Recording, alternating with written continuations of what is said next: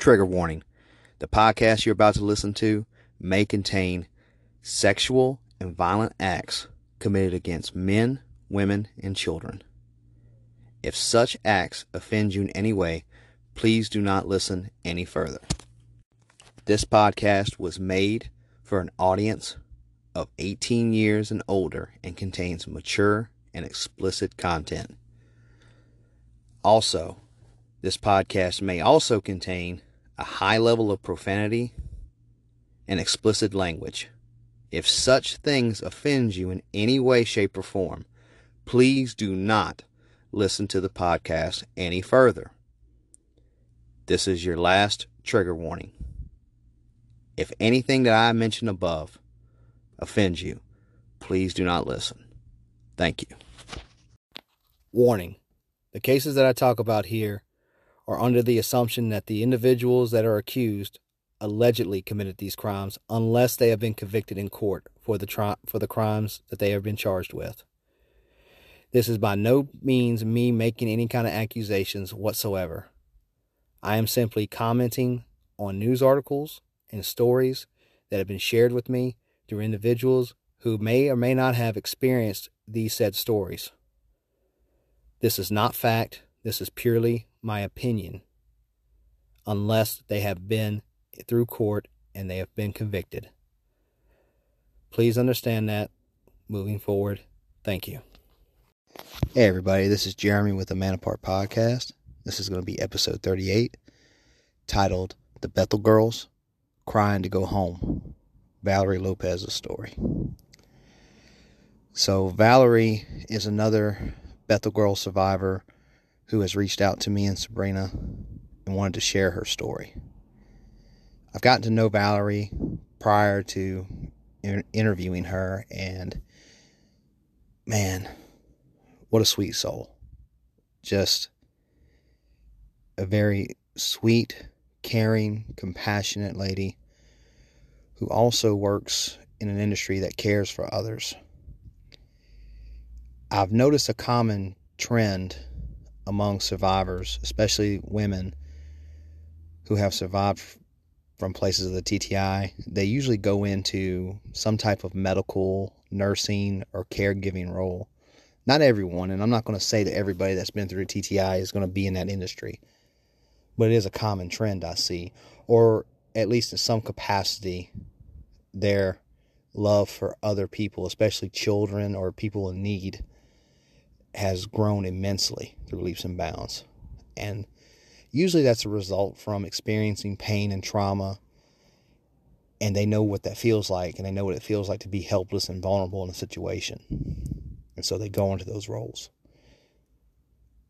Valerie, at the start of the interview, you're gonna you're gonna be able to notice that there was a lot to her story that she wasn't able to tell mainly because it was very emotional for her just to tell the part about her experience at Bethel.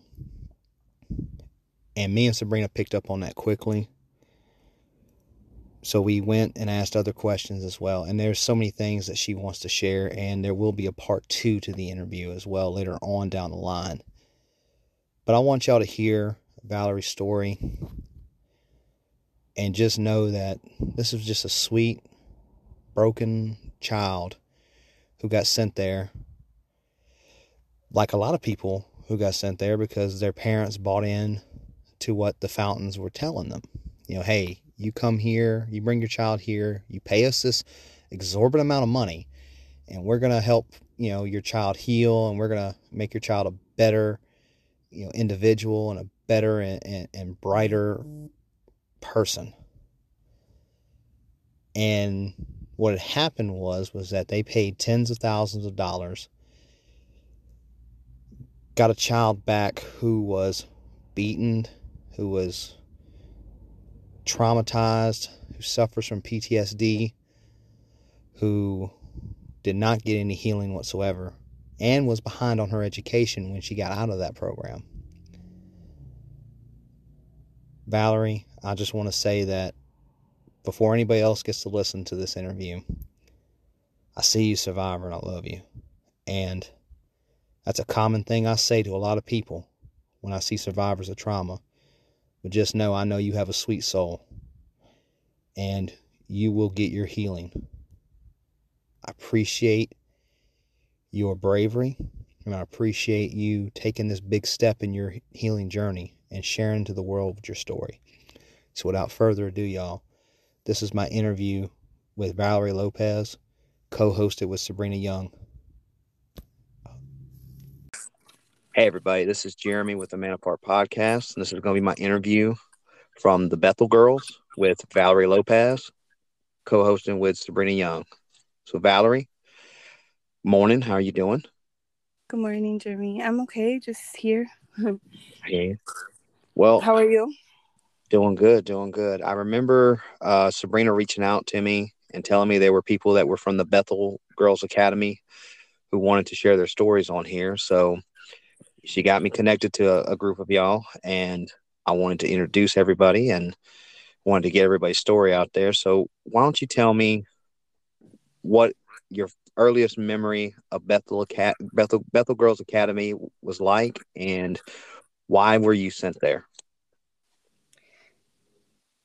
Um, the reason I was sent there, from what I remember, was I was having, you know, little trouble with schooling, and you know, I think my mom just wanted me to get the help, the extra help for school, and you know, before Bethel and all that, I, I you know, I did I I was going through school bullying with in middle school and as as a kid I went through something that with family member, a family member and it's just it started at young, you know. So I guess yeah. I was just a misunderstood kid maybe because of everything I didn't know how to speak out of how things was happening to me, what was going on with, you know, my family member or the bullying at school, you know.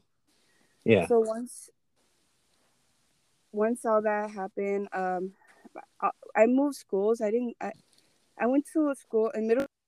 It was called Virgil Middle School, and that school was pretty interesting. It was track schools, and I was in track, and um, like when I got like the classes, the some of the teachers would teach and some wouldn't. You know, some just yeah. wrote the answers or I mean the problem on the board and just sat down.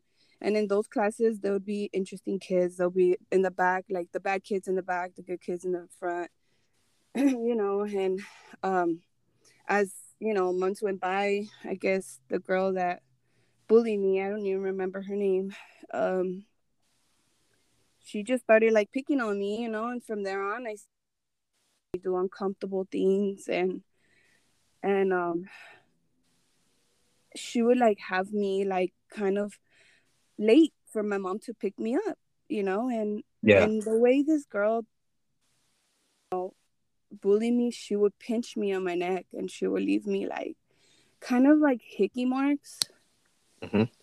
So I would go back home and my mom wouldn't believe me, you know, because you know, I know she my sisters and you know she probably thought you know I was just being a teenager, being experienced, but I was really being bullied, you know, and I needed her and she just didn't believe me and you know, I guess it was just being hard for her to cope with me or not understand me or you know she's probably i was starting to fail classes you know because you know this girl would make me miss classes and so um it's okay and and and you know i just started getting in trouble because of this girl and I guess my mom, you know, just couldn't handle it, or I w- I don't know. It just I didn't know how to open up with like the whole like even before the like the whole family thing and and you know I didn't understand. Every time I would try to tell someone, it's like like he would beat me to it. Like, oh no no, it's okay. Here, come.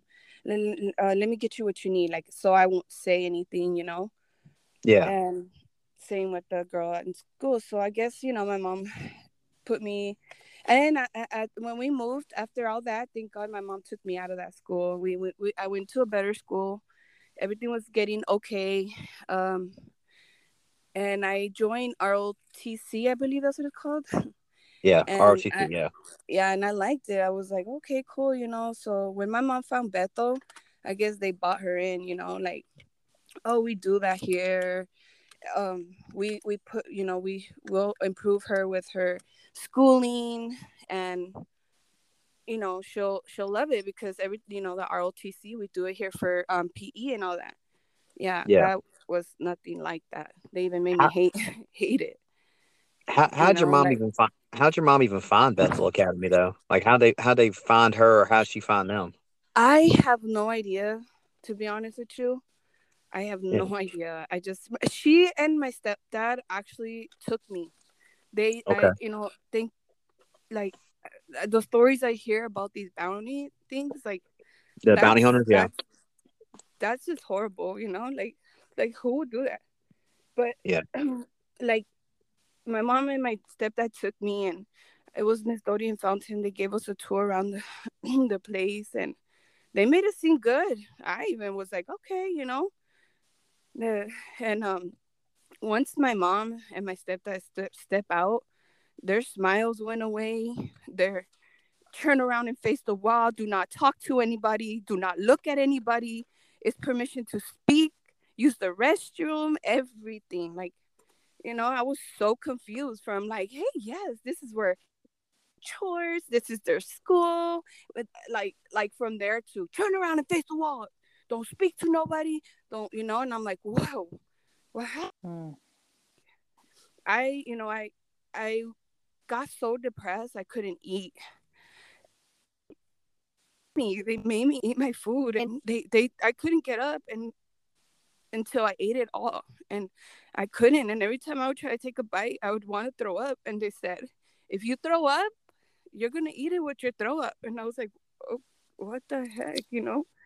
Yeah. and um they were like sit there and I, it was late too so and i kept like kind of dozing off and they're like don't go to sleep. You're gonna eat your food. They even saved it till the next day like I, they told me are you gonna eat? If, if you could eat your breakfast you could eat i mean if you could eat your dinner from last night you could eat your breakfast. So you know i'm here trying but i can't you know and they wore me out so for not eating and that was really messed up and I just didn't understand. So when that night when they did that, I went to like they finally let me go to bed and which was in the orientation room, you know. The next morning you get up to Yeah. work out and they they just work you out. They work you out and and so you don't you're so new at this stuff that you can't even do one push up right and they're in your face until you get those 20 push-ups right or you cannot get up from where you're at until you get them right or if not the other girls suffer for because you cannot get it right. You know it, it's it Yeah. honestly there i went through like more like like really bubba would always like when i first got my phone call i ran to that phone and i cried my eyeballs off. I cried and next thing you know i'm like hello? Hello hello? Like I, I just didn't hear anything. And then all i see is bubba coming in and poking me in my head. Like they don't want to hear you. They don't care. They don't care about what you're going through. They put you here for a reason. You're like pretty much like i'm a bother to my family you know? Yeah. Yeah.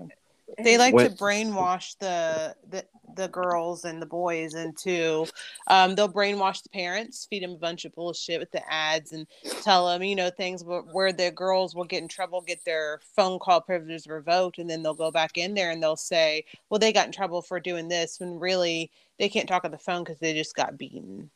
Yeah. you know? So it's it's a mind game with them and and they would you know verbally abuse and make you believe that you're this horrible person your parents didn't give a shit about you they know exactly what programs they Yep. put you in it's sad Yeah.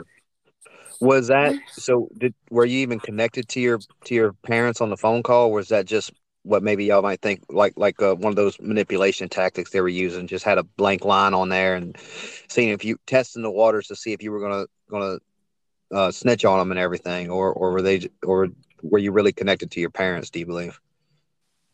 no i was it was my i, I don't know now you it was my mom no it was my mom Okay. she would be like are you like she i remember she'll be like it's okay Come down you know it's okay but you know and I, Okay. would, I, I obviously she can't hear me because i'm like no like breathing hard crying and you know Yeah. it was just yeah when you're your first day there, who was your who was your first point of contact after your parents left? Was it Bubba, William Knott, Miss Doty? Miss Uh, Doty. Miss Doty. Miss Doty. Okay. What was she like? What was she like there to you? How, how did she treat you? Um, she was very kind of I don't know confusing I guess because I could tell she, like but yet like when she had to do what she had to do like you know like Yeah. Brittany said she did get us out of a lot of stuff you know it's like a a, a, a so so you know with her yeah. What um You gotta you allowed- understand that Dodie Her was a victim. She was a victim too. She used to be in the programs, and she was Yeah. forced to marry Bubba at 16 years old. So she came from no education. You know, same AC pe- pace education we did. No way to get a job. No way to leave this man. So I fully believe that she was doing hurt people, hurt people, just like Brittany said, hurt people, hurt people. yeah Um, yeah was Yeah. uh what was gonna happen?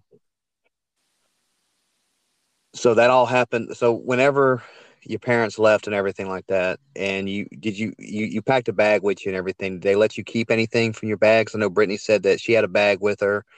They only let her keep like I think like a few makeup items and everything else. They told her that she couldn't keep. Was that the same situation with you as well? Valerie, Hello, hello. I can hear you, Sabrina. I think it can't can. hear. I can't hear it got Val. It got disconnected. Hold on. Let me uh let me reconnect y'all. Okay. I'm at the end this and then restart it up again. Oh Okay. wait. I'm Oh, so she's connected. I am so sorry I think um my my son calling I'm sorry That's okay. That's okay. It's trying to. Yeah, so like like Sabrina said, like it was like was she she's kind of a victim, like not victim, as like Yeah. yeah, Yeah. you know, you know, what product of her environment product Yeah. of her environment but Yeah. um like jeremy was asking before we got disconnected um were, when you came your first day what was it like did you have a bag with you were you allowed to keep the things that you brought what was that like for your first day I'm sh- they told my mom that I'm not gonna need anything, so I didn't have anything with like you know just um like what I'm gonna sleep with. You know, they tell you what what you need. Yeah. gotcha Okay. Uh, yeah. Because I know uh, Brittany was saying she brought some stuff with her, and the only thing they allowed her to keep was like some makeup stuff, and and everything else she couldn't have at all. Um. So you're there. Your first day, you go through that. Um. What was? How long were you in orientation for? And what was that like? Uh, I believe I was in orientation for a month. Yeah. Then I messed it up by the phone call, so I went back to watch. okay. and I had to do it all over again. do you want to For me, it explain what watch is for for the for jeremy Yeah, And, yeah, for the listeners too. and for the Watch is you're just being watched like 24 7. You have to say permission to speak, permission to, you know, anything. You cannot, like, you're isolated pretty much. Yeah. Did you have to do that? So, like for both of y'all, this is the question for both of y'all. After y'all got out of watch, did y'all still have to talk like that as well? Like saying, "Hey, permission to speak, Bubba. Permission to speak, Yes. Doty." Yeah. Okay. You still so no matter what through the whole remainder. Okay. Um. Did you have somebody that was like uh somebody over you as well? Like I know y'all talked about y'all had like a like a uh a Yeah, watcher, I I- guess per se, or, or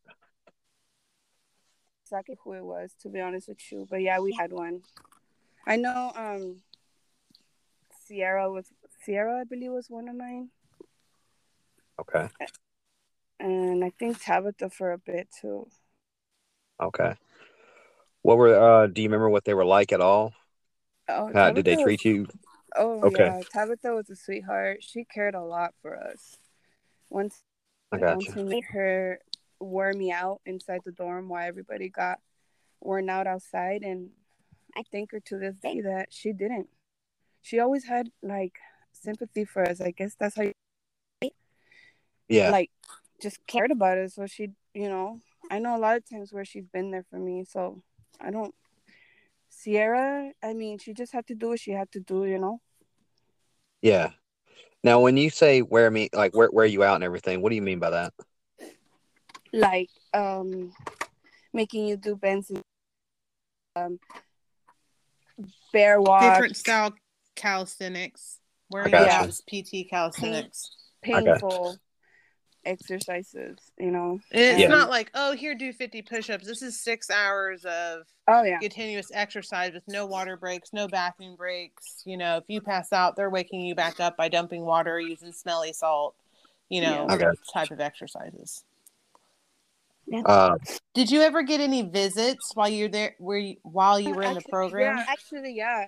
So I didn't know my, my dad was gonna come. I don't think they did either, but because I remember that day. Oh, there's a parent here, and I looked, and I got so excited, but I started crying, and oh man, same thing. Bubba, he he just made sure to what to say, what to do, what not to say, what not to do. You know, like make sure, like, oh, don't. ru- I'll tell your dad. Pretty much, like, I'll tell your dad to leave if you messed it. You know Yeah. takes you that's on there like they're gonna get in trouble and he made sure like every time i cried um I, like i'll cry i just want to go home but like well guess what pay me for you to go home you know and and she, had, Yeah. she had to pay. She had to pay him. How much Like, did your finish- parents finish- pay for you to be at Bethel? um, thirty thirty thousand dollars Good God. So it Yeah. kind of sounds like they had different uh tuition prices for different kids because Yeah, that's Brittany had crazy.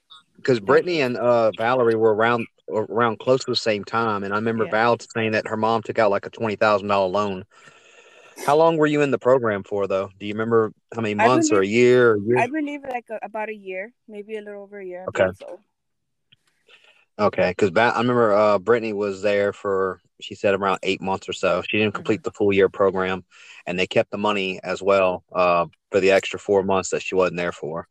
That's horrible So I- your dad, but your dad was saying that your mom had to pay him if you left early. What What do you mean by that? No, Bubba. Bubba would Oh, tell Bubba. every Oh. time every time I would like cry to like like when that he'll he'll tell me like say he's wearing me out or something and I'll cry and he'd be like, Stop your crying and I'm like, I just want to go home. He's like, Well your mama has to pay me all that to go home. Or or when I know my mom, I, I, I love her to death and I know she wouldn't if she knew what was going on because I don't even think to this day Yeah, and I know she wouldn't, you know. They bought her. Yeah. That's what it was. They bought everybody in and never let us speak about it. So when my my dad got there, you know, I gave him a tour around and we you know, we left. We I had my visit. I I went to a carnival and he he actually I don't even remember us having horses. He I don't know if it was just to keep us close.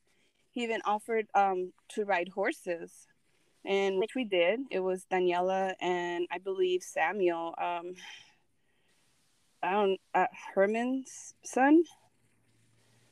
okay, yeah, Yeah, we're in charge of that. And um, then when I came back, I had all my pictures, and I remember I took a picture with like singers and I had them with me, and it was just them two, the two guys, the two singers, and and me. My dad took that picture, and oh, I I should have never bought that picture. You know, because um, I said he called me, um, uh, n n lover. I was, Yeah. you know, like, oh, is that why Taking- I wanted my visit to be a whore? yeah. you know, like, and just I, I got in trouble. Got in trouble for the picture, of course, and I it was just oh trouble. Like you you know you can't even be yourself there because It's like they set you up for failure. yes exactly and and and, and he he would he I remember one time he did put me like and I got happy because I want like uh, to be in charge of something like to feel important you know and Mhm. he gave me kind of the privilege to do the laundry, which you know nobody likes that, but still I was like, like in charge of something, you know. Yeah. And he's like, you can't even do that. You'll never be nothing, you know. Like, always putting us down, making sure he knew that m- my mom knew where he put me, you know. And when my mom got married, um, she sent me a, a, a picture of and all that. And I cried. And then, you know, Bob was like, and you're still crying. Like, doesn't that even show you like they have to like married to you know just making it seem making it like repeatedly always putting in my head that my family didn't want me my family didn't care for me you know Yeah, but trying to emotionally manipulate and abuse you Yeah. all, all all the time. Till this day i still have like like like like self-doubt like like Self esteem I, issues. I, I, I'm a, I'm a, like, I, I'm, I'm nice to people that are mean to me. It's, it's horrible. And yeah, it's a that's a coping mechanism uh, from trauma and everything as well. I've um, I know I've suffered from that a little bit as, uh, myself as well. I, I, I get to a breaking point with people, but I've I've done that too in my life, uh, trying to please people. Uh, because some people will either have so much empathy for other people's Yeah. situations and everything as well, and then they'll try to please everyone around them. And then some people from those type of situations will have no empathy and no remorse and will just do and say whatever they want. yeah, I, I- I know how bad the situations can be. Um, but let's talk about something that might maybe. Do you have any? Do you have any like maybe positive memories from being over there at all? Like, uh, like was there any any like happy moments that you had with people? we, yeah, like Brittany said, we were able to go. We, we had a time where we went to the lake and we had our, you know, good time. The wedding, our times to ourselves, and not even that. Like that, those, like our room times, those are even monitored. You know, like, like you can, Yeah. you cannot talk in Spanish. You cannot, nothing. Like I had. What would friend- happen to you if you spoke in Spanish? If you got caught speaking to another girl in Spanish, what would happen?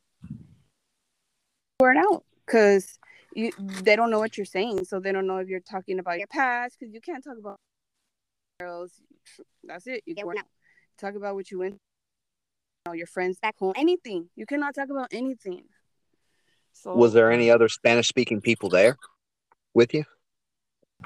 yeah um Okay. A couple of other girls did Did y'all ever connect from knowing that, or did y'all, or did y'all kind of keep y'all's distances so nobody would try to group you up and and try to wear y'all out even further? No, we, we would have kind of hard with me and Brittany. Unfortunately, she's not with us right now, you know, but me and her were Yeah. kind of inseparable. And she, uh, Bubba even made us, me and her were play fighting one time in the room, and I don't know what happened, but and he was trying to make us actually fight. He got everybody out and kind of humiliate, humil, how do you say that word? Hum, Humiliate? Humiliate. Yes, yeah, that's he was so good at doing that. Just trying to put us against each other and fight, and we didn't want to. We didn't want to, so we got worn out for it. So What? Uh, so I know Brittany said she had a very, very bad experience with William Knott. Did you ever have any experiences with him? Did he ever come near you? Did he ever get in your face? Did he ever try anything to like to wear you out at all either, or was it just mainly uh Bubba mostly dealing with was- you? it was Bubba. Bubba, I think I annoyed Bubba. The out of Bubba because like, always I just I think I annoyed him so much. That's why I was always on the wall because that was better for him. Like not to deal with me. Like me and the wall, there were best friends. You know. Wow. Wow. So, Sabrina, you remember a lot of times on the wall too, huh? Yeah, oh yeah, me and the wall was best friends. Yep. I'd have so uh-huh. many conversations with myself in that wall. I learned how to do spit bubbles. I- I- Uh, it's just uh, Now I know. Now I know, like talking to uh, some of the some of the Bethel boys and, and some other people and everything. I know that, like, I remember one statement that Dan told me was that the food there was good, but you didn't have never had time to enjoy it. no. Was well, that the same experience for you? well, well, for me in the beginning, it was just because I was so sad I couldn't, you know, just Yeah. Eventually, bomb. Miss Dodie, she knew how to cook. Okay. Yeah, but we had timed. We were timed when we when we ate our meals. Definitely, definitely. Everything was Yeah. timed down. Everything. And they would call us out like doggies. Chow time. Yeah, pretty much like prison. It sounds like. Yeah. Um. That's what I was gonna remember ask. we you. were- I'm so we were working out one time, and um, I was doing duck. No, yeah, duck walks, and pinched me on my mm-hmm. leg, and I, I don't know what it was. It was a nasty like, but thing. It was black. I took it off of me, and I was just, and I was so scared to even. It's a tell him, and- leech. Oh, Yeah, that's that, that's elite. That's were you, were you out by the swamps or by, or by the pond or something like yeah. that? Yeah. And, and I stopped that minute, and So for what- stopping that minute for taking that out, he he made me roll, roll and roll because I stopped and I messed up the rotation. So he made me roll in the dirt and roll and mud and on that. It's all rocks. Yeah. I, I Mm. remember seeing pictures of that and doc and some other uh, news epi- news interviews about the place and everything after they torn it down. I remember seeing the landscape out there. Yeah. What um were you were you on were you on that bus duty detail that Brittany was on too when he had to scrape the rust off that bus? No, I, I don't think so. Not that I believe. Not that I. Not that I can remember. No. Okay, yeah. What um There's There's what are the things they made y'all do for. So- Sorry. yeah, I, I was gonna ask you what, what what what was some of the stuff they made y'all do there, like like labor wise and everything? Um, they would make us clean the floors with toothbrushes and a rag, the whole dining room. Um, they would make us do lawn law work, like um lawn mowing, like gardening, and Yard work.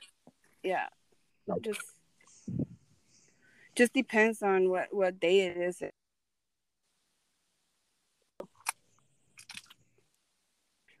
So you're there for about a year. You go through the uh the the brutal exercising, the uh the, the forced labor and everything like that. When you finally got out of that program, what happened afterwards for you?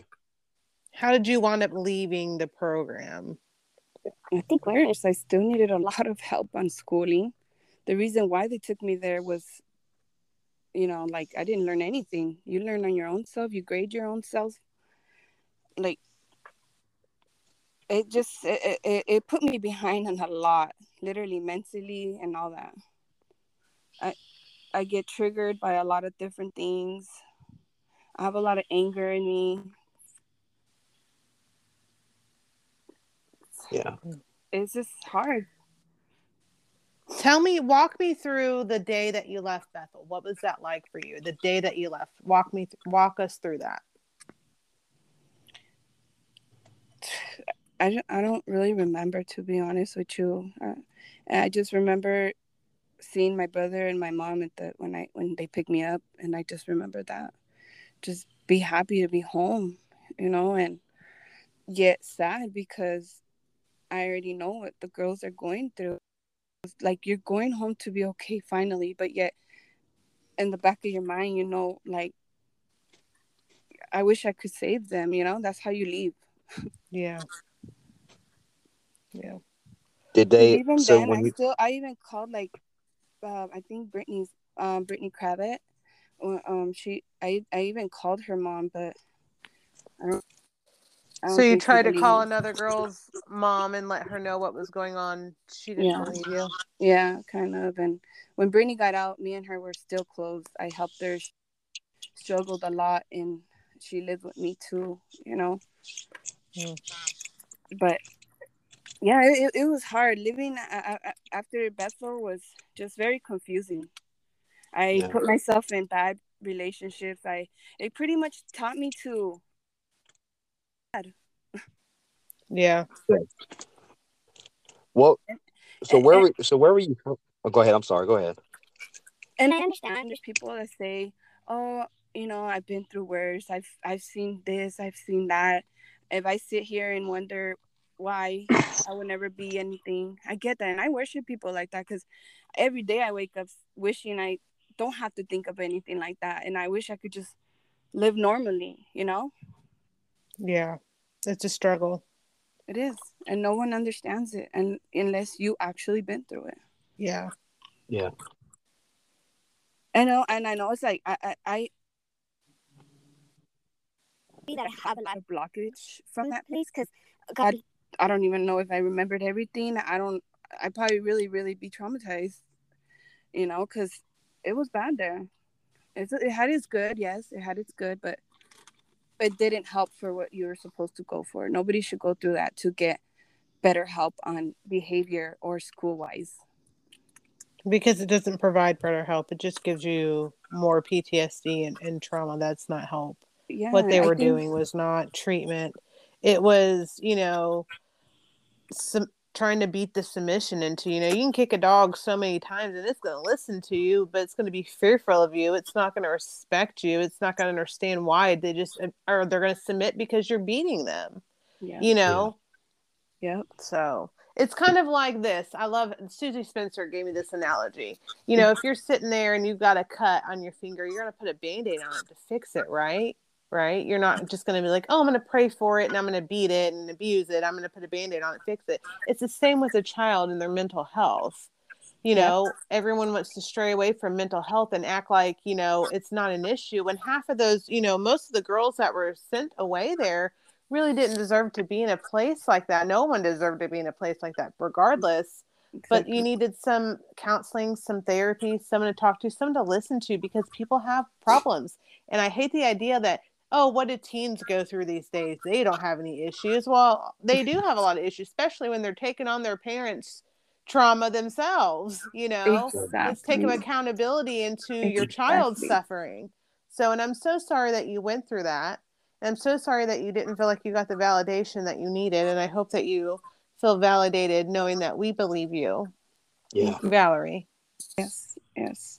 Thank you for that. I appreciate what you guys are doing, and you know, it's hopefully it helps every like everybody that's been through what we've been through. You know. Yeah. I know. Did I, it's hard to t- it's hard to talk about it too. yes. You know. oh, It is. it's like even right now, like I, I know I'm missing so much, but And that's okay. That's Yeah. okay. Yeah. The, you know, the, there is no, there is no time limit. There is no, you know, oh, we need to ask X, Y, Z questions and everything. It's Yeah. sharing your story and from what you remember. And I know you were telling me prior to this that you have, you know, blockages, mem- you know, re- repressed memories, suppressed memories, even of Yeah. what went through there. And that's usually the mind's way of, um, of protecting itself survivor. from Yeah, shattering. survivor mode. Yeah, that's Mhm. Yeah. what my therapist said. Yeah. and that's exactly a truth that's a true thing i mean i tell people i talk to on and off this podcast i even did an episode about it where doing this podcast unlocked uh suppressed memories i had of, of physical abuse from from one of my mom's boyfriends when i was uh when i was a little kid um I, I guess I just put it away back there in the back of my mind and everything. And then I heard a story on another podcast and it just unlocked all these memories and all that anxiety and fear that I had as a little boy. Yeah. So I, I know it's a hard thing to deal with. Oh yeah. I, and, and the fact that nobody would believe y'all. That Yeah. was what really astounds me because, but of course, back in the day, you know, even 15, 20 years ago, you know, even though we had the internet starting its infancy back then, people didn't know how to really connect to one another and share these stories. And now, as social media has progressed and evolved through the last two decades, uh, people are able to get together and tell each other what what what happened to them. I mean, hell, the only reason we even know each other is because of social media. I mean, for all Mhm. for both of y'all, you know. Yeah. Um, I, I never grew up around Sabrina. I never grew up around you. I mean, hell, y- y'all are from. I know Sabrina's from, you know, all different places and everything like that. And Val, I think you're out out there on the West Coast. Yeah. Um, you know, we we all come from different facets of life. And uh, one thing I wanted to ask too. So, where are you? Did you grow up in Cali all your life? Yeah, I did. Yeah, I did. I, I've been here. What was it I like? Well, tell me what it was like when you first got to Lucedale, Mississippi. Uh, I kind of, I kind of have an upbringing that that's similar to that country way of life, but uh, tell me what it was like for somebody like you that came from California all the way to Lucedale, Mississippi, and what it was like being around in that environment. well, when I first got there, I thought it was beautiful because I love like like land like that. I love trees. I love all that. So, but when like once you experience, I think they killed it for me. Yeah. They, yeah, they they, it was, it was like I said, nice until it wasn't nice. Yeah, they they definitely gave uh, Southerners that where because I'm not too far from. I mean, I'm maybe about a hundred and something miles away from Lucedale. I had to actually go look it up on the map to see where it was at. It's up there by like Hattiesburg and Jackson area and everything. Um, you know, I live like over 100 miles away from there, but I grew up, you know, out in the country as well, out in the back roads, and um, you know, we didn't do that to kids. You know, we weren't, you know, kids weren't supposed to be done that way. You know, like they weren't supposed to be abused and hollered and, and beaten in submission and told they were worthless. This Exactly. to me was just a lot of heinous people that had probably their own traumas and by their by their own traumas in life and everything Mhm. as well, being raised in that type of environment. I mean, Herman Fountain came from Lester Roloff's ministry. And, you know, like Sabrina's talked about on hers and, and Susie's and all the other. I mean, they. It's it- cult. That's Yeah. yeah, it's cult. Yeah. Yeah. And, you know, I, I grew up in a part. Yeah, I- I know it because it, it, it, it hurt me so much that the Christianity I grew up in has this heinous underside to it. You know, it has this horribleness to it because I didn't grow up in that, that form of Christianity. I grew up in one that was more or less a culture of love. And even though even though Christianity itself is not perfect, eh, you know, as far as as this day and religion aspect, um, there's a lot of life lessons I learned out of it, right? And like the other day, I shared about my former youth pastor on the uh, Facebook page and everything. He was a guy that he's the only guy on my, I can count on my finger that is a true blue Christian, as, as you'd call him, right? Somebody that focuses heavily on love. Whereas like Bubba and Herman and, and, and all these other individuals, they focused on submission and brutality. If you, if, you know, like, lo, you know, love me or I'm going to hit you Mm-hmm. Yeah. type of Christianity. Yep. And it breaks my fucking heart every day when I see more and more of these stories like that and, and worse and more heinous crimes from it. Yeah. And I'm so sorry that you went through that. I am like it always in a state of brokenness because of what I hear from y'all and, and from other survivors of different crimes. Like it just part of me feels like I, you know, like I tell everybody this, if I could hug you and take away all your pain, I would, because no one deserves that. No one deserves to be treated that way. You know, no child deserves to be treated that way, especially for somebody that was just having problems with bullies and and and schooling. I mean, you know, this is like Family abuse. yeah, fa- family abuse as well. Um, this is not something that you know. You, this is brutality is not how you treat somebody else's trauma and everything. And we're seeing that now. And even to this day, there's still kids going to these types of places being treated that way. And Yeah. I'm glad I'm glad that you're sharing your story so that way parents who are who are trying to find out about these places and everything can understand this is what your kids are going to go through. This is the problems they're going to deal with. If it's You not know, the physically, self-esteem. it's gonna be mo- um, mentally, verbally me- abuse. Yeah. If it's not physically. Yeah. And that's not good for anybody's esteem at, at all. I mean that that tears down people. That that causes people to be, you know, getting in relationships they shouldn't be getting into, um, holding on to people they shouldn't hold on to. I mean, I I I, understand that more than anybody else, and I'm just my heart breaks, and I'm but I'm glad that you came on here. And I'm glad that you're using your voice and sharing your story. And I know it's a hard thing for you. I could tell right when we started the interview that Yeah. it was very hard for you. And the, yeah. And- yeah. And I just But want to let you you, were know, so brave, and I'm so we're we're so proud of you. Thank Yeah. you.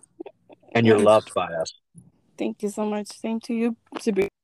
You're just like one of us. You know, you know exactly what we've been through, and only we know. Yeah.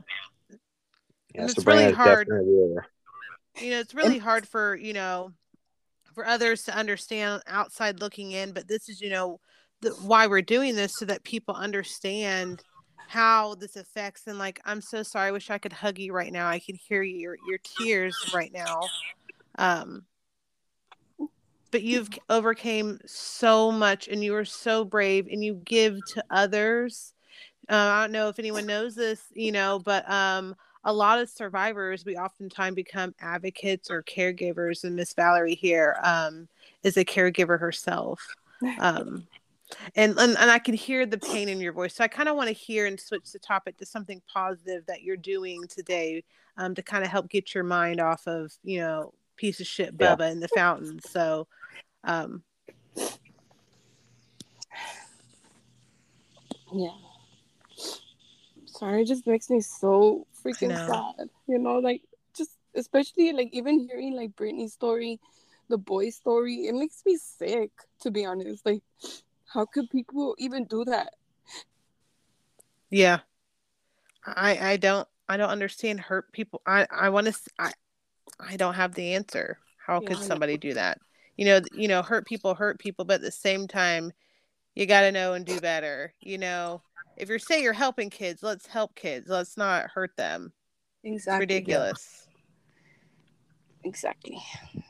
So let's switch topics here. Let's talk about something positive with you. Um, so when you left the programs, um, and you know, you started to get back into the world and you're adjusting to life, and we all know that's such a huge adjustment because it was hard for us to thrive in, in that environment, and they didn't give us the tools to succeed out in life. Um, what was it like for you for working? What made you want to do the type of work that you're in today? Because some of those people don't have families. So I know what it is to be locked in a facility when no one, like to have nobody, you know? So I love my job in so many ways because I get to be there for them, you know? Yeah. But yeah, that's how to answer your question, I think, right? yeah. Sorry. It's okay. It's okay. But um, we love yeah. you. We're here for you. Love you guys too. Thank you. Um, but yeah, it was my life after Bethel was uh, like just like like I said, a little confusing. I have some good memories and some, you know, okay. It's just I think like after that, I just it was more like I would do risky behaviors. Like I didn't it didn't really teach me how to protect myself when I'm like in danger or how to you know? It yeah. so i always ended up putting me putting myself in like bad situations where i ended up getting in trouble you know like didn't really teach me much. It didn't prepare you for the outside world and how people can take advantage or you know yeah, to vulnerable people. Yeah i i, I completely Try- can understand that. Approval trying to make people understand me like it's horrible because you don't need to make nobody understand you you know? Yeah. Yeah. It sucks. I know. But i know. I know i know a big problem i had growing up was because i deal with rejection trauma um was latching on to male figures in my life um like whether it be teachers leaders uh, other you know friends like family friends quote unquote uncles and stuff like that, and them all you know put them on such a high pedestal that any type of little disappointment or rejection would just break me completely. Oh my god, yes. Or mm-hmm. or I hate when like you're close to someone and, and like this is what, what I kind of struggle with a little bit is like like like say me and Sabrina are, are together all the time and then Sabrina's just having a bad day but my mind is like, oh no, she's mad at me. What can I do to make Sabrina better? You know, like it sucks. Yes. It sucks. Yeah, I go through that too. Like, are you mad at me? Or I try to reach out to someone, they haven't reached back. I'm like, oh my god, what did I say? Did I do something? Makes you hyper vigilant around you. Yes. Yeah. It's almost like you want to stay in someone's good favor, regardless of the situation. Yeah. Yeah, and try to try to agree with stuff that you might not agree with, and uh, mm-hmm. you know, because of fear of losing that friendship with them and everything. And you yeah. go and you go like super close, super fast with somebody, and you and you start trusting people before you ought to and everything uh, until you know like until you really get to know them and everything, and that's that leaves a lot of people hurt and open to being hurt by people that don't have good intentions, right? Yeah. Um, I know that all too well too, y'all. I I I I thought it was just me as well, but there's a lot of people I find like that, and it it does suck, and I know, but I've learned to also accept that you know I am who I am, and either you're gonna take it or love it. Either way, I'm It's Might fine not be me. everyone's cup of tea, but Yeah. somebody likes it, so I don't Yeah. I had to learn to not give a fuck. I was very much like you, where I just cared so much about everybody else because I'm an empathetic person by nature. And this wall Yeah. of defense that I've built for myself, like I'm a tough girl, you ain't gonna get one over on me. I'm pulling a D on you, is a is a wall barrier. But don't think I won't. Fuck around No, and find out. You know what's you know, crazy? but it's hard. You know. It is. It, it, it is crazy. Like it's very hard. I, I was gonna say something I forgot. No, yeah. What was you gonna say? I was like, wait, Yeah. it sounds No, good, no. but was it? I know you say you, you know it's it was crazy, and then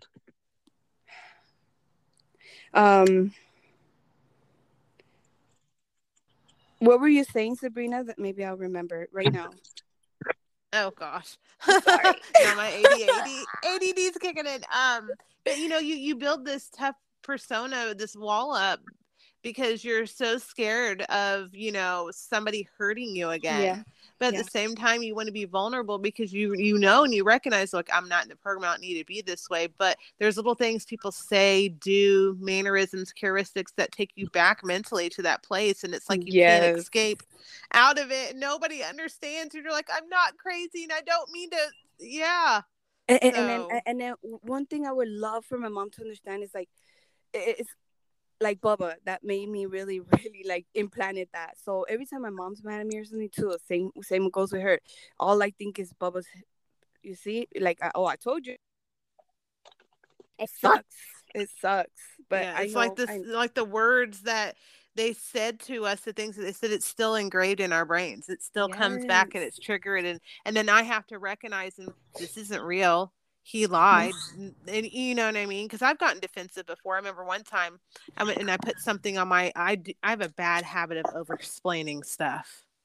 yeah, Horrible. me too. Me Um, too.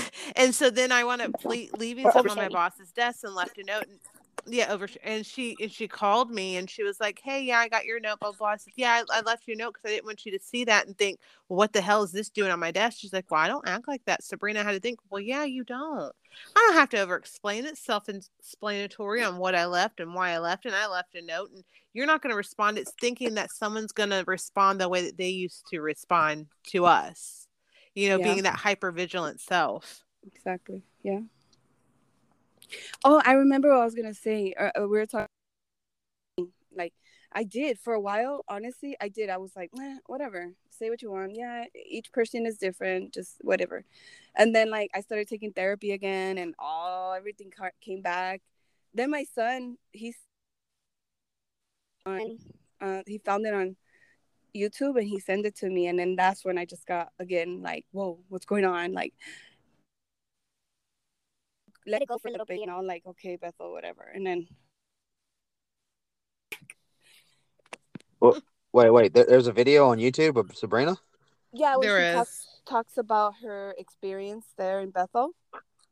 Oh, okay, okay, yeah, yeah. Yeah, so Bro, I didn't know you was a YouTube star, uh, Sabrina. I Googled Yes. myself the other day. I'm not gonna lie, I Googled myself the other day and everything pops up. Um, there was a story that actually that got published and I didn't know, like I had submitted something, but I must have missed the email where they were like, Yeah, we're gonna publish it, and I found it by accident. And I was like, Oh crap, well there's no way I can go under these places and act like I'm a you know, a worker and expose this because I'm very well out there now, like, oh crap. Like, you know. Yeah, but i think it's we all are. It's good though you did that, you know, because there's a lot of us that want to do this, come out and and and try to get those places closed down because they do not help. That's why I get so upset when I'm like, man, a simple Google search on on a program like Google now, like in the 90s, wouldn't have that stuff. Early 2000s, we didn't, you know, uh, the internet was just coming out, and our uh, survivors were still in the programs. You know what I mean? So this stuff really wasn't out there yet, you know, and now it's there. So I'm like, what's your excuse? Like, why are you not doing your research? I think that's what gets me still angry today. Like there's a lot of Oh, information and resources out there that that you know parents have access to to you know, counteract this bullshit that they're feeding and propaganda and this marketing that they're feeding like we're gonna fix your kid. You know, Yeah. let's let's look at some reviews. But then again, the internet back kind of back then wasn't as like Right. it is now. It's to ne- yeah, that's why I said, you know, it's Oh. um it's not it wasn't like it how it was, you know, back then. There's so much more now. So that's why I get so upset. Like what's what's the excuse? Why are we not researching these places? because Exactly. people if you I, I, I, I, can explain that a little bit too a little bit. In business you can have bad business reviews right? You can Mhm. have uh you can have negativity surrounding you and everything but if you have a good salesman they can convince uh you know a really good salesman can convince anybody to buy into your product. And that's Yes. unfortunately what bethel and a lot of these other gti places have. They have really good salesmen. They they know how they they learn how to how to speak with uh with the emotion behind it and be able to pitch these places to that hey this is really going yeah you know the, the, i remember watching the bethel boys um uh, uh, it was about william knott when he got when he was with uh bishop young over there in uh prichard alabama. They had their people trying so hard to convince the public about the child abuse that was going on over there that they were going well look you know these kids they just want to you know they're just complaining they're just mad and upset because they don't have any more freedom to go smoke their dope and to go uh, be on on on facebook or social media or, or go stay out as late as they want to go stay out. These are kids that just don't want to listen and everything. And they would even take uh, like there was a lady from the congregation there going yeah i mean these people are trying to help out and everything like that and and, and everything. They're just trying to they're just trying to uh, blame the pastor and, and mess up his good name here and everything like that. They got kids wanting to come back to the program. We had this one guy wanting to come back here and everything. He said the place did so great for him. I remember that and it triggered off a memory of john talking about how when he got out he felt such like a survivor guilt for leaving the place, he called Bubba and all them back and said, I, I want to go back to the program and everything because they traumatized him so damn much, just like Yeah. a lot of y'all and everything. That Yeah. Uh-huh. it, it- it's like a Stockholm syndrome almost. You know, you feel you, you end up feeling sorry for the people that are that are abusing you and hurting you. That's how they're op- that's how they're able to operate. I mean, they they they go in there with with all the brutality and everything, then they come back with a little bit of love. They give you something that you so desperately crave and need. And they go, hey, hey, it's okay, it's okay, it's all right. Look, look, look, look. I, I know we were a little hard on you this time and everything like that. Why don't you come on and get healed up a little bit? Why don't you take a break today? Take the rest of the day off or something. I'm su- I'm sure they did shit like that to a lot of y'all there. Oh my god, They you keep sound y'all just like kinda- Sorry. Real, you know, I, I'm, I'm so I, I don't want to sound nothing like that asshole, but uh, but that's how they operate though, because that's how abuse operates down here in the South too. Yes. That's how parents do. You know, when parents go overboard, you know, it, it's it's no different than domestic violence. It's no different than you know than, than a than a parent beating the hell out of their child. I mean, you know, they go, "Oh, hey, I'm sorry, I hurt you and everything like that. You know, I love you. You know, I do this because I care about you and everything." They're so well at selling themselves to these Yeah. parents with that emotion, and they get y'all in, and they and they and they they beat the silence into you. And then, you know, for so long, you feel like, well, it was just me. It's just, I'm, I'm the only one that feels this way. Everybody else was okay. Mhm. And it wasn't the case. You know, I tell anybody that doesn't believe me about these places, I'm like, look, of all these people that I've, I've talked to, all these people that are on there sharing their stories, they don't, this ain't just from like, you know, Mississippi, okay, in the United States. Mm-mm. These are from all different places all over the country, different backgrounds, ways of life. There's no other way of them connecting to each other except from being in these places. And they all, at different time periods, have very similar stories. You know, you have people from different decades with the same story, the same type of abuse going on and on and on. The copy paste. They're not- yeah. Yeah, it, it it's not this is not something that's made up. This is something that's been repeated and repeated constantly with each and every single It's a child. pattern. Exactly. Yeah. It's a pattern. You know, that's why I, you know, and then of course when I tell people about the faith-based programs and everything, they go, "Well, that's not real Christians." That's their first throwaway answer. I'll hear oh, from yeah. everybody. You know how tired I get of, of of of talking to people and telling people that with that fifty-yard stare they look at me when I say, "Well, you know, just because they say that, you know, just because you say it's not real Christians doesn't mean these people weren't perpetrating in Christianity with this." we you know, know, they weren't real Christians. We don't need you to to tell us that. We're not Yeah. stupid. We know that. Yeah. We're trying to tell you that so you'll stop supporting them and giving your money and sending these kids away. Yes. yes. Because that's all they Yeah, want stop. is the money, not the, not the kid. They don't care about them. Yeah, they don't care Yeah. about the kid. It's all about profit. And if you don't think that, I mean, Herman Fountain made eighty-eight million dollars, folks. Eighty-eight million dollars on And traumatizing children. And I'm struggling here trying to get a car. Yeah. Yeah. Damn. Oh, people gave their boat. I mean, like, remember what Barb was Wow. saying, everything like that about with Lester Roloff. People gave Yeah. boats and golds and gold and jewelry and all kind of cash to, to Oh, those yeah. these individuals. And I'm pretty sure Bubba got got stuff. I mean, uh, Bubba and Herman got the same fucking uh, situation with them. You know. Yeah. Um, do y'all?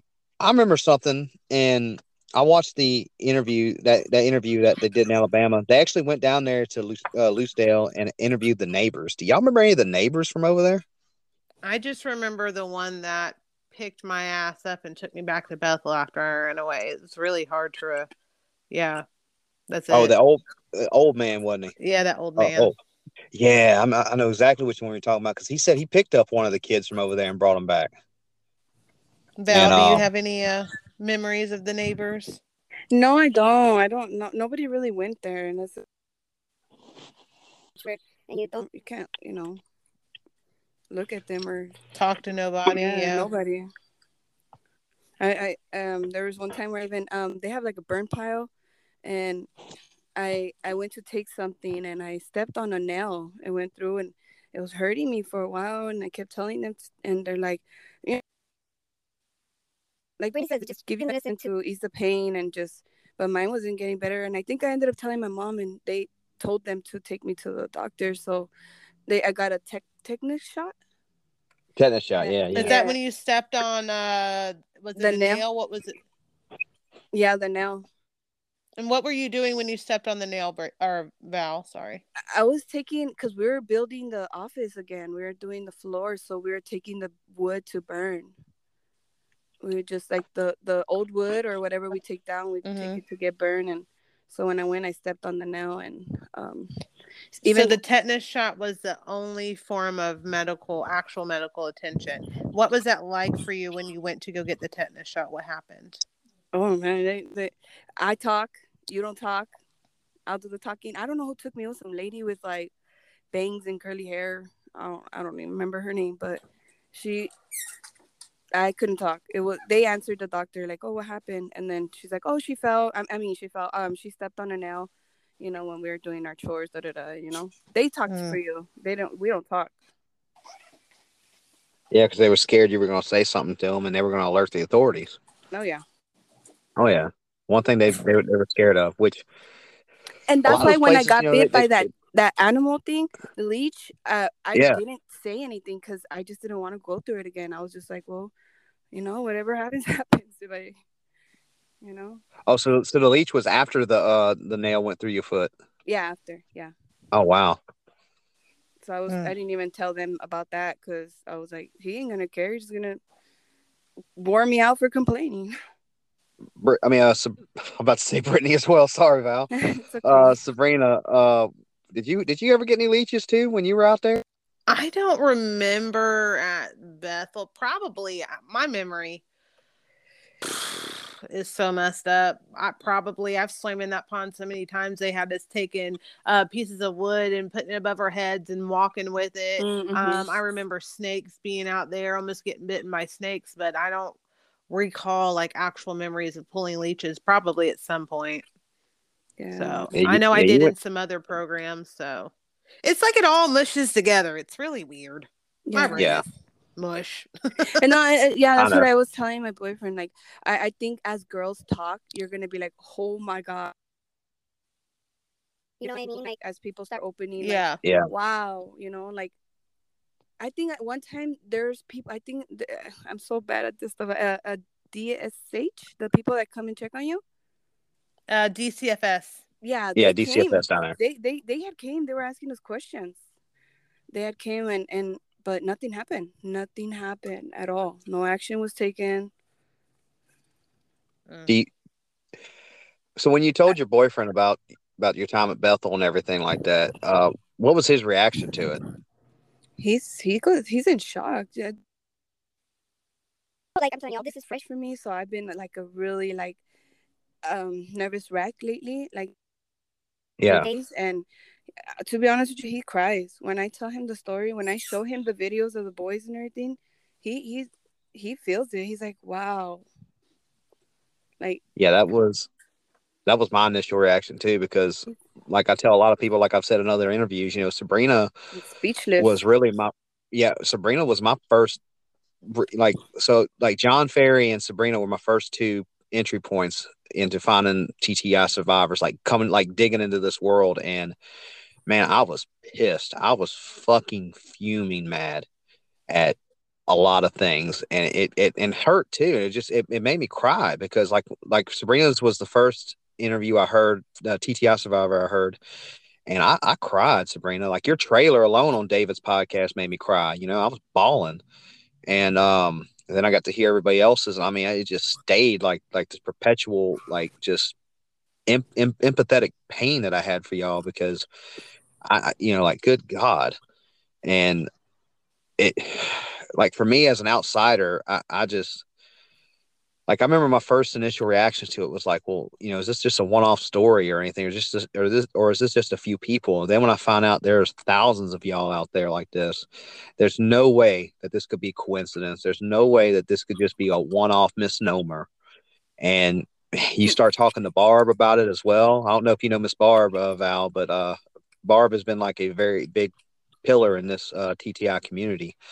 And I mean, she has done her homework on these places for decades, um, decades. decades. news articles, clippings. She's the woman for it. She she's got it yeah. on deck. Okay.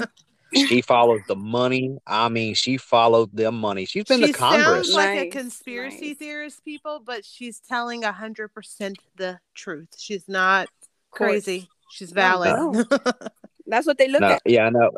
And to be honest with you, they just people even look at me like, "What?"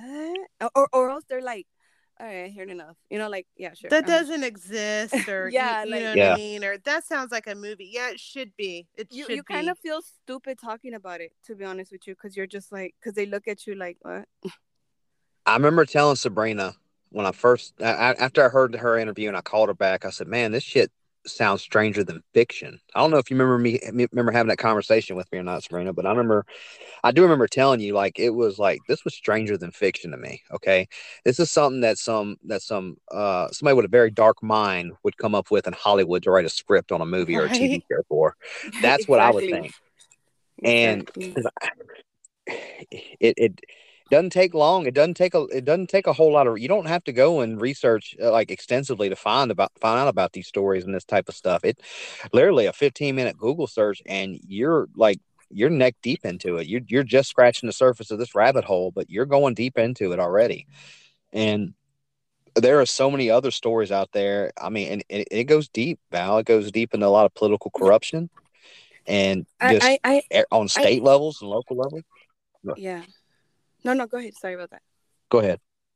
No, oh, no, no, you were, like, were you gonna say something? Yeah, I, I, was gonna say I'm barely like what you're saying. I'm barely looking into these things. Surprisingly, like I'm telling you, all this has just reopened up the womb again. So I'm barely like, whoa, Bethel, Bethel, Bethel, Bethel, Bethel. You know, like I wake up, Bethel, go to sleep, Bethel. You know, like I'm on it. Like yeah. I was before. Like I said, I let it go for a little bit. Like I wasn't like, you know, just dealing with my own life problems and then again all this happened and it's just like whoa. So i'm i'm barely finding about the barbara about the boy story all this. It's, it's disgusting. Yeah. Yeah. It is. But we're here and yes, i'm yes, here to yes. i'm here to share and, and, and all I'm, of y'all stories. And, and i'm I, i'm so proud of everybody that came out of there and and is doing okay now you know? I know it's hard to live through what we went through. So yeah. Um, and everybody's going and everybody's at a different point in their healing journey in life too. I, I can tell. Everybody's got some things they, they deal with and go through. And the only thing I can say for all of y'all, not just you, Val, but all the TTI survivors, all survivors, all traumas, is that I'm here and that I believe y'all and that I love y'all. You know, like I say a lot on TikTok, and you probably seen that. Uh, you might have seen me say it to a bunch of different other survivors of different things too. Yeah. I say it all the time. Is that yeah. uh, I see you, survivor, and I love you. Yeah. I mean that. You know, I see it. That. Yeah. I, I, I see your videos. it's You good know- thing what you do. You know, it takes bravery for what you do. So I give it to you and thank you. You're welcome. Uh, it, it's and it's hard sometimes to to to take you know compliments like that too because I feel like there's a part of me in the back of my mind where I feel like you know, y'all stories is what fuel me, right?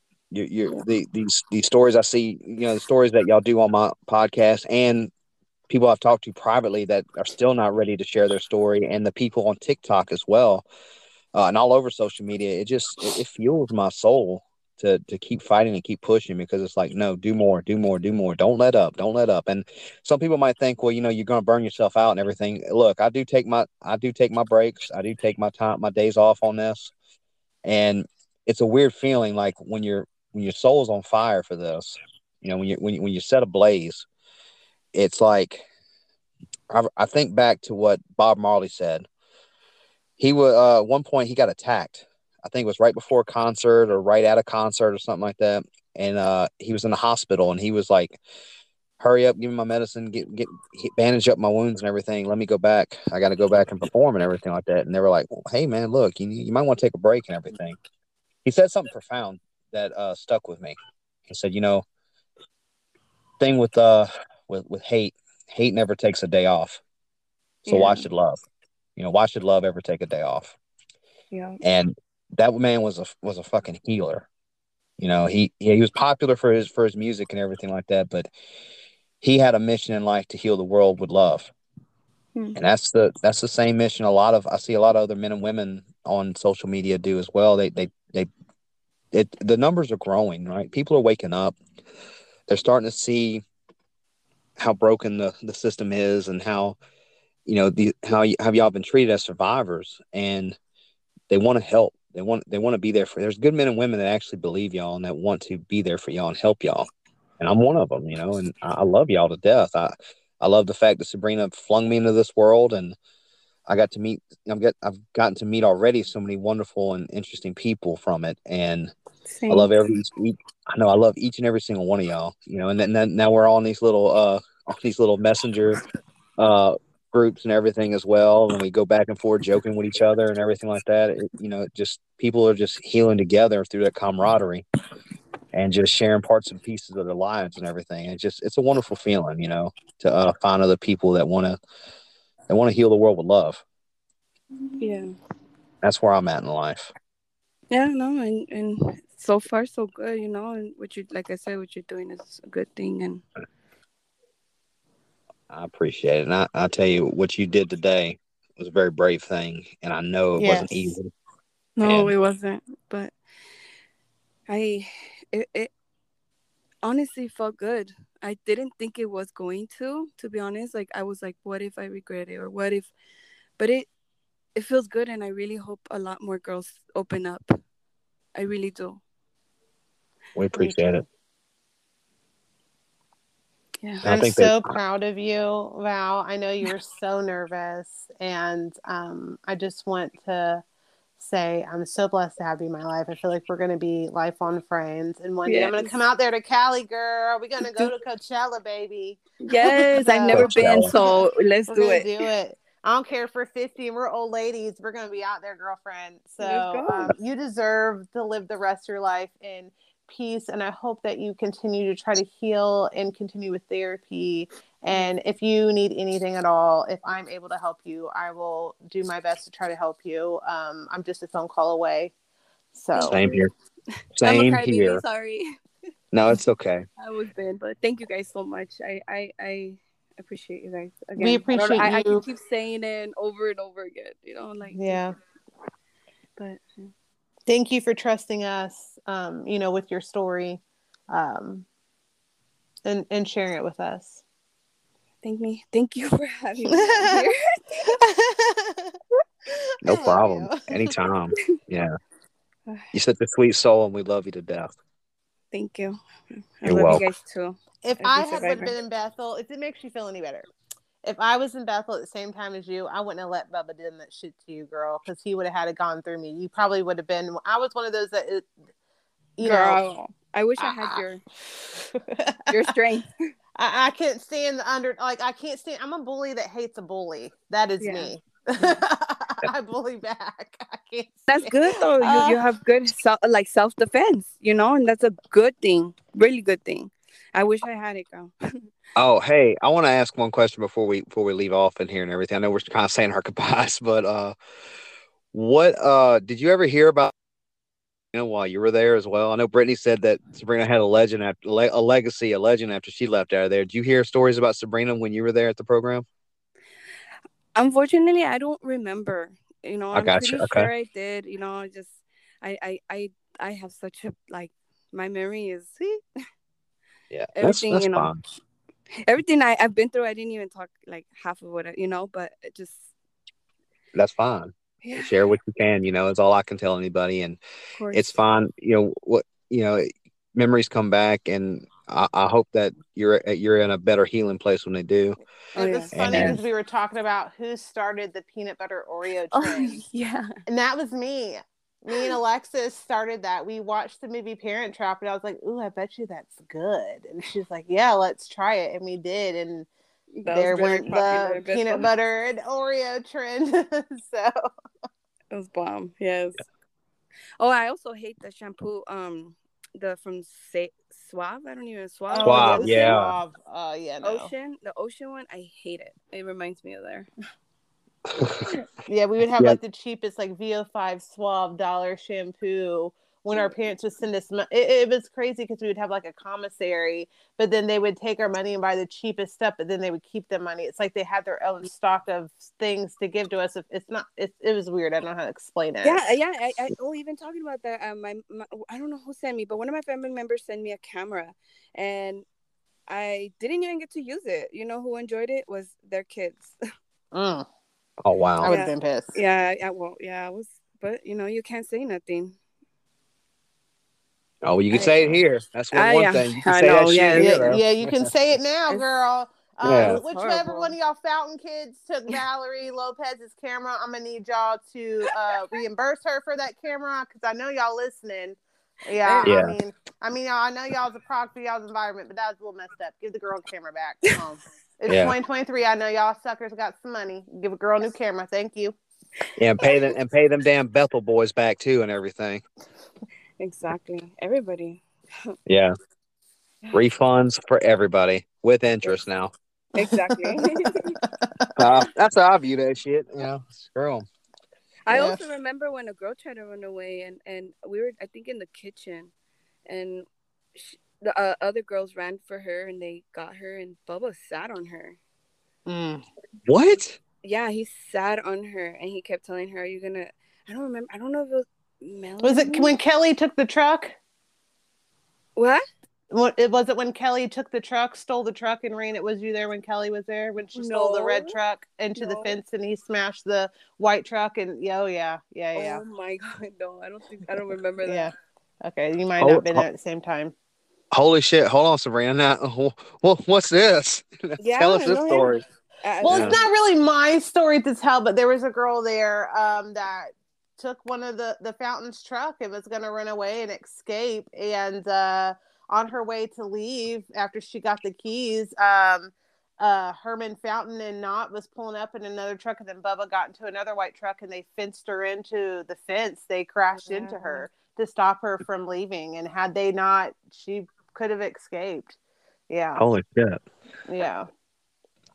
Yeah, no, I, I have, I have on the I'm, podcast. I'm hoping one of these days I'll get her on this podcast. She's not ready to to share Yeah. it, but yeah. But I yeah, remember I was- I uh, we slaughtered we that. I slaughtered was a, like, oh my god. we slaughtered a, a, a deer one time there and for i don't know if it was for christmas or thanksgiving i don't know but and i was i was the one that took it and i thought to myself like i could freaking run right now like like right here's the opposite but i was so scared i was like nah, i'm just gonna go back Right.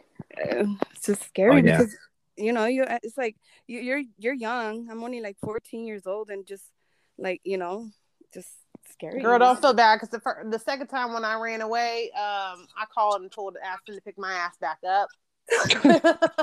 I like um i'm lost yeah. I guess I have to go back. Oh, I know. Well, Yeah, we- It's just that brainwashing that they use, you know, to keep you fearful. definitely that. They they were really good at that. Yes. Yeah, they had decades to perfect. Decades. Yeah. I know. Um. So there's a though I did an episode with a lady named Miss Keena, and this this was not at Bethel. This was at a place called New Bethany up in up in Louisiana. Um, where she was one out of only three girls that escaped, and she escaped with another girl. Her name was Dottie as well. Um, and so she. Sorry about that. I got a guy who's wanting to rev his motorcycle up over here and play loud music. Hold on. Such a wonderful recording studio I have. Uh, but yeah, uh, yeah, she was the one out of out of three that escaped from this place, and uh, I mean, I remember her story. She was getting shot at. Uh, she was going through the woods and the briars and everything like that. Eventually, made all the way to I twenty, which is Interstate twenty that runs. Uh, and she wasn't too far from Monroe, Louisiana, and then the then the uh, sheriff's department picked her up, and she got placed in a different home and everything. But yeah, it, it was a it was a insane story. She uh, you reminded me you you, you kind of triggered that memory for me because when you said you were doing laundry, that's what she was doing when she escaped and everything. She, Oh, took wow. she took the laundry. Yeah, she took the laundry and ran straight to the uh, fence line with Dottie and uh and then left out of there and everything. They were, I think, a day or two in the woods going through all that. And it was cold too at that time as well. But yeah, Scary. yeah, no, there there there, there there's so many different types of stories that go on in these places. But Yeah, definitely. yeah, oh, man, but I think I think we can keep going and go. If, if I if I if I would remember, I, I could probably even just probably we're gonna need like another day of podcasting. yeah. yeah. Look, But, I'm I always mean, down for part always- two. Yeah, there's always Yeah. a part two when you feel better and up to it, and when you have, feel like you have more strength to to do this. Because I know today was very emotional for you, and Oh, you know yeah, there's a lot of tears, and it's hard. Um, it took me years to get to the point where I just you know can tell it all. So um, there is no rush to this. You you do it on your pace, girlfriend. We're here for you. This is your story. It's not me. It's not Jeremy's story. It's yours, girl. Yep. I appreciate So- you guys. No problem. We appreciate you. Thank you so much for coming on and Of course, Uh, you know, you know, uh, like I tell all my interviewees, you know, y'all more than just an episode to me. So I'm gonna tell you, like I tell everybody publicly, stay in touch with me. Call Yes, me if you don't hear from me. Call me because I don't want nobody to get lost in the sauce or anything. But you know how it is being keeping up with people and being busy and everything like that. If you don't hear back from me within like a month, you definitely give me a call. and Say, hey, what the hell, man? You know, you, you, you forgot about me now. You got too big time for me. You know. And just stay in touch with me, okay? Because I, uh, I I I love talking with you. I love having the conversations with you. Yes. Um, when I find another when I find another uh, taco truck like I did the other day, I'll send some more pictures and everything. yeah, yeah. definitely. I'm Yeah. learning a lot of new words from you too. Oh yeah, a lot, a lot of the new foods and everything that down here. Yes. Yeah, See, when you said when you said the annually annually, oh, I thought because you said you you're having, you know, so I was looking. I was like, I wonder what and that plate, what is that called? You know, I'm thinking it's. I didn't know. Oh yeah. Uh, I truly apologize for that because I didn't know. You know. Oh, yeah, no. I think what you, you you you sent me off in a craze when you were like, "What's crackling?" And I was like, "Whoa, no, no, uh, uh Oh, there was a crack. yeah, Uh, I knew you knew. Now, but after I, after I recorded that minute long explanation about it, I'm like, "Oh, damn, oh, Dan, Dan explained it. Yeah." And then, uh, oh yeah, I remember. Uh, and for a lot of the listeners that are listening in, that that you know, I, we were on like a uh, we're on like a like a messenger group and everything. We're, we're we there's like a bunch of different other survivors where we're just talking just random stuff that has nothing to do with the TTI, just just different things in our day. And then some sometimes we'll we'll somebody might post a picture of something and it just sparks off like a hundred messages when I get back to it and everything. It's all this homework I gotta read. but uh yeah, uh we're gonna stay in touch and Yes, you know, we're gonna keep growing, you know. Yeah. Because uh, at the end, I don't know. I see it like this. I, you guys know what I went through, so it's easier for me to go to you guys and talk about it, and when I need to let something out, you know. yeah. Yeah. When you go and talk to somebody about it, which uh, I don't know why these words trigger me. It's gonna be okay. You're gonna be fine. Everything's gonna be okay. I know. I'm Yeah, fine. I'm, I'm, telling you that I'm, not okay. fine. No, I, I understand. It's like a, I'm telling you right now that I'm not okay, and you're dismissing that Yeah, kind no, of no. feeling like it's not okay. I obviously still feel the need to talk about it, so I need to talk about it. Damn it, hear Yeah. me? no, I always tell them. I always say like I understand that I'm fine. I know everything around me is going good, but uh, mentally I'm not. You know, I try to explain it to them. Yeah. Like you know, you there's some people that are stronger than others, and unfortunately, I'm trying to be there. You know, and I am going to be there. Yeah, I will. You that's are. right. You I are. will. It's a You're journey. we all will be. Yeah, we're gonna be. You know, we have each other, like I said. So even though we're all far apart, but we're close at heart. Yes, that's right. Oh yeah. But yeah. Oh yeah. But thank you for having me again. I appreciate it. Oh, no and No problem. Anytime. Anytime. And Sabrina's always willing to come on.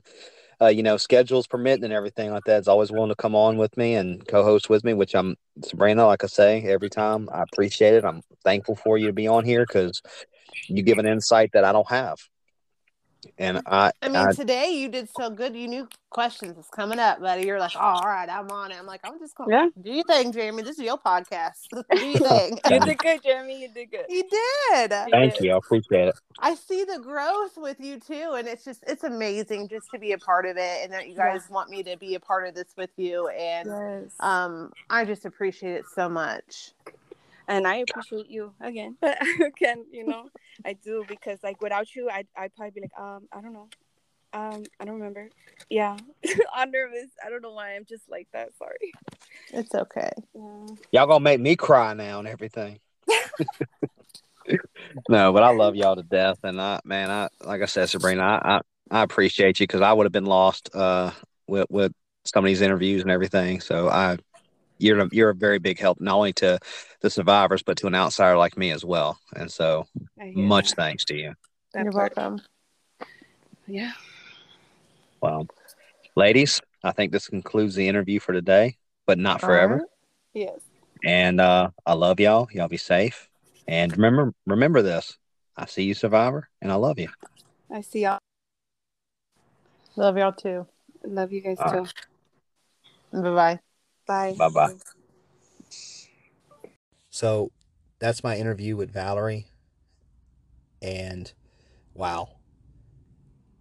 Just a amazing, sweet, kind-hearted, compassionate lady who is on this healing journey now in her life. Y'all could tell that there are some things we did not cover in the you know in the inter- interview and there was for good reasons. I think for part two, there's going to be other things that are going to be uncovered and everything as well. I can't say what they are yet, so y'all have to stay tuned. And that's not to, that's not a gimmick, and that's not a hook to keep you reeled in to keep listening to every drop I do every Friday. That's just because there are things that are shared with me that I don't put out publicly until it's the right time but I will say that I am very proud and honored to have somebody on their healing journey take that first step with me. And a lot of people, once they share their first interview on a podcast, they come back remembering other things. They come back wanting to tell more. And Valerie is going to be one of those individuals that's going to do a part two on her story. She, you know, like with Miss Kina, like with her, there are memory losses. There are different blanks in different parts of the stories and everything. And that's a common thing with people who have traumas. The mind is going to protect itself from fracturing. So you'll have people that have disassociation, memory loss, things of that sort and nature and degree. All I know is that just a sweet, caring, kind hearted person is Valerie and a lot of these survivors a lot of the, my interviewees are those type of people. They just they know what it's like to be hurt. And know what it's like to be broken. And they don't want nobody else to feel that kind of pain. And when i originally started this podcast i didn't have survivors in mind.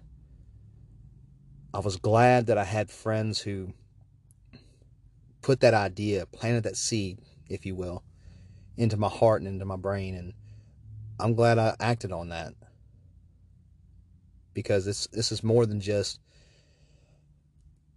you know bitching about pedophiles and and and rapists and everything like that. This is really for survivors. And we should gather around them and, and, and love them and support them and help them heal. Because personally, in my life, I know too many survivors. You know, even if you know one, one's too many, in my opinion.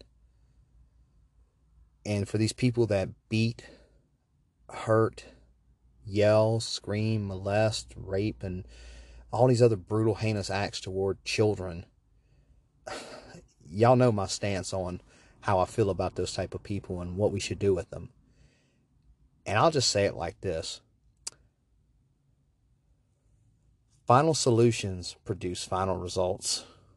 And I'll keep it like that. But it's more about being here for, for survivors.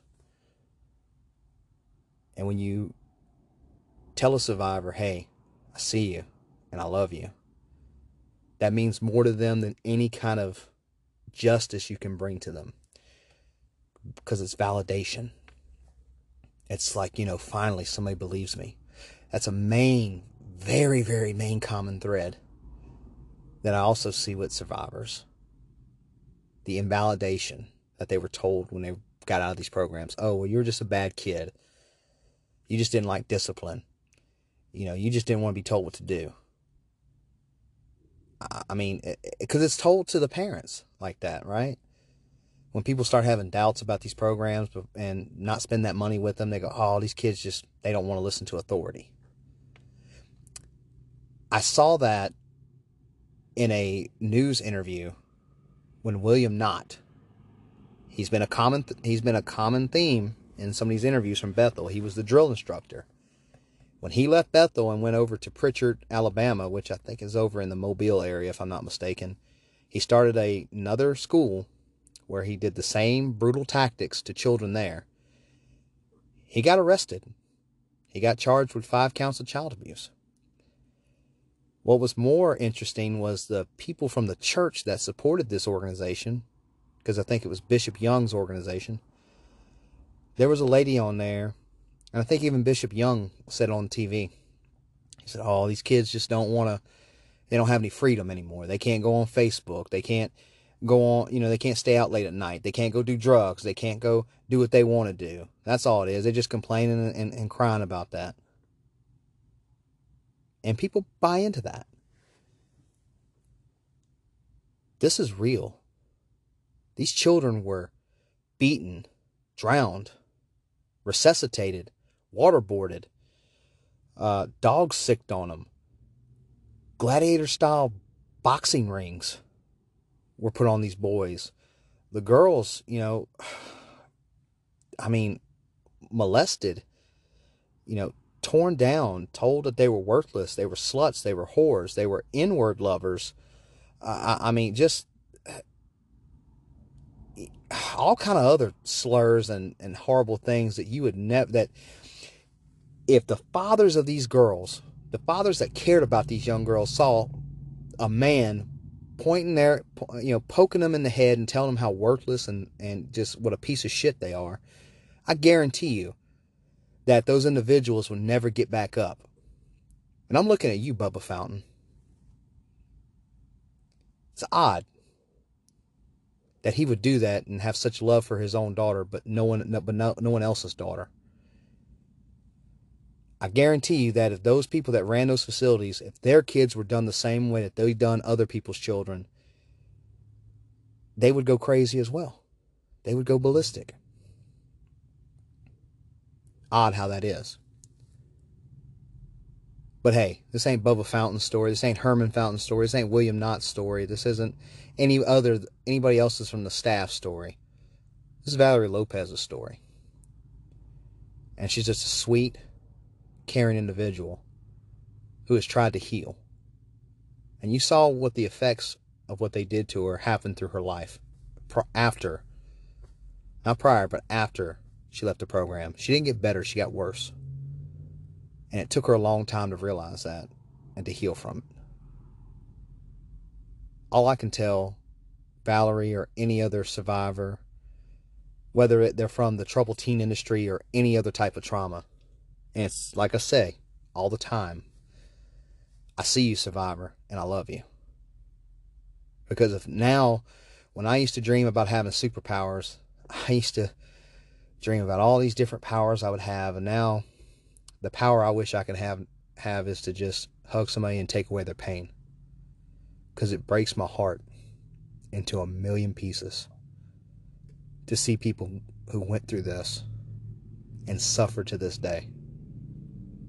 The scars they have to carry every single day for the rest of their lives.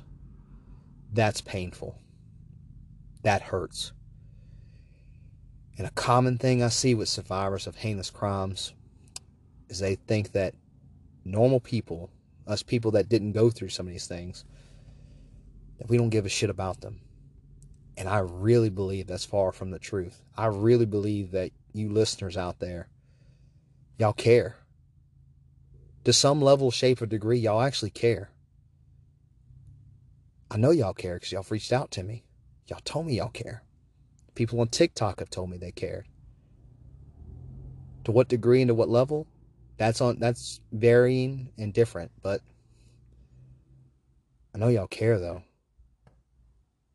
So if you know Valerie and you personally know her and you've heard this whole interview and you got all the way to this point, when you get done listening to this episode, reach out to her and just tell her, I see you, survivor, and I love you. I guarantee you, she will cherish that more than anything else. Because she has good people around her that are just a phone call away that love her and think about her and make sure that she's okay. She has good friends. But I guarantee you, she can always use more good friends and good allies and people that really want her to heal. All I can hope for and wish for is that if you have a child or if you know someone in your family that went through the troubled teen industry, and they might not call it the troubled teen industry, it might have been a camp, it might have been a military school, a boarding school, a wilderness program, a rehab place, a conversion therapy place, reunification camps, whatever the hell it is. Ask them what it was like. Let them tell you and believe them. Because I guarantee you, they're not bullshit you. These stories are by the thousands. And I will never believe that this is some conspiracy I will never believe that this is just some made up farce at all. These survivors got the receipts. This is an ongoing battle, and they are fighting to shut down these heinous places. Some people are, are very successful at it, and places are getting shut down. But these kids are still broken. They still need help and they still need healing. So if you have a child that suffer from some, some type of trauma, get them some help. Get them some real legitimate help. Like Sabrina said, there are places that exist, but you got to do your research. Just a modicum of research. If you really care about your kid, otherwise they're going to end up with a lot of trauma or PTSD or they'll end up in a body bag. It's your choice, parents. It's your choice, relatives. I just hope that y'all make the right choice and understand what these kids go through. Hold your kids tight, love them, protect them, protect them from these monsters. They're everywhere, and they're in every facet of our life. So, besides that, all I can say is I see you, survivor, and I love you. Protect all children, even if they're not your own. Be safe. Goodbye.